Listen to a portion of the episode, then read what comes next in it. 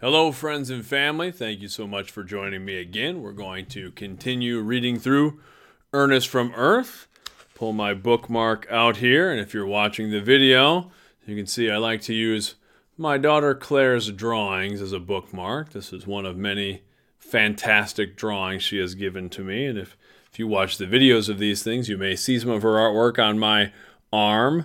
One of my arms is adorned with tattoos by her design, a bunch of pictures and notes that she has given to me throughout the years. So, as we're looking at some of the stuff I have created, just sharing some of my very favorite creations, some of the artwork from my daughter. But now we'll get into chapter three. Ernest? Ernest! The inquiry echoed down the hallway as Ernest crammed a few last minute items into his backpack. Ernest smiled often, and he possessed a broad, toothy grin that greeted his mother as he noticed her in the hallway.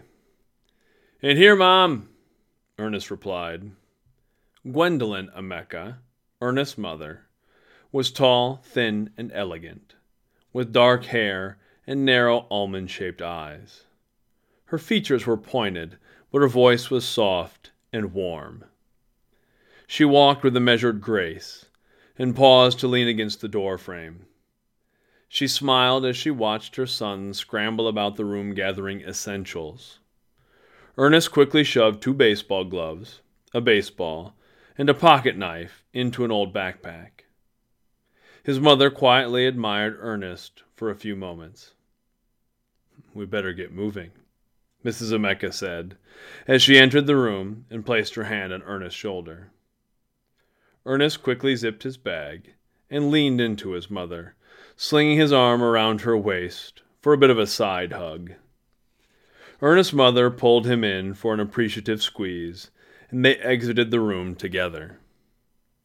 Ernest's father and sister were already loaded into the vehicle by the time Ernest opened the door to the old Star Cruiser 7. The Star Cruiser was a popular family vehicle advertised to take a family from the corner grocery store to galaxies beyond and everywhere in between. There was something about families taking weekend trips across the galaxy that seemed to ignite a sense of nostalgia. As such, man, many family spacecrafts resembled automobiles of the mid 20th century. The exterior of the Star Cruiser 7 had the look and feel of a classic 1960s American station wagon.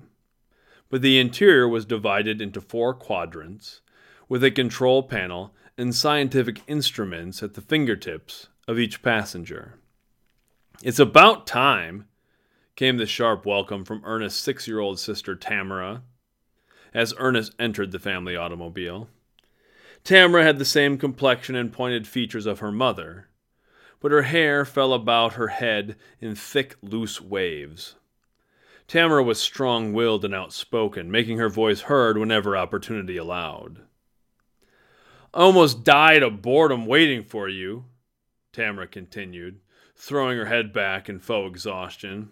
Real funny, Ernest said with a chuckle, lunging across the back seat and wrapping his sister in a playful headlock.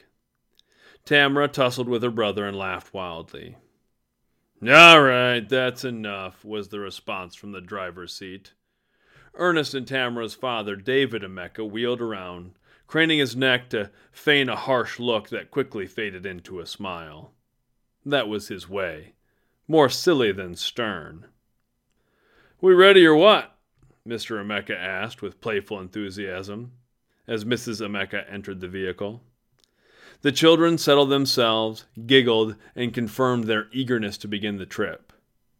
Ernest and his family were taking a weekend excursion to one of the parks established on Tremulac 5, a life filled early development planet in a galaxy far from Earth's solar system. Ernest's family spent many weekends exploring the far reaches of space, and the children were always elated by the prospect of another adventure. Well, then, Let's go, declared their father as he pulled the Star Cruiser out of the garage and into the street. The family drove down their quiet lane for a few moments before the family wagon rose from the street and zoomed toward the stars. That is the third chapter of Ernest from Earth.